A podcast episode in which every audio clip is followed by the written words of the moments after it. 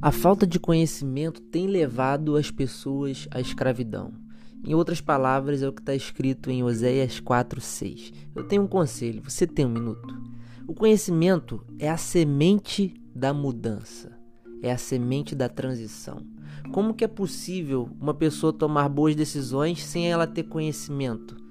Certas coisas parecem simples de se fazer, até que a gente pega para fazer e vê que não é tão fácil assim. Eu lembro de uma vez tentar fazer manutenção no ventilador de teto no meu quarto e queimar a fiação toda dos conduítes. Parecia ser uma coisa muito simples de ser feita, mas eu fiz besteira. Não sei até hoje o que, que eu fiz.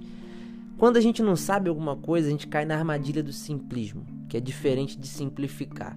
No simplismo, são retirados elementos essenciais para que haja entendimento e para que o objetivo seja alcançado.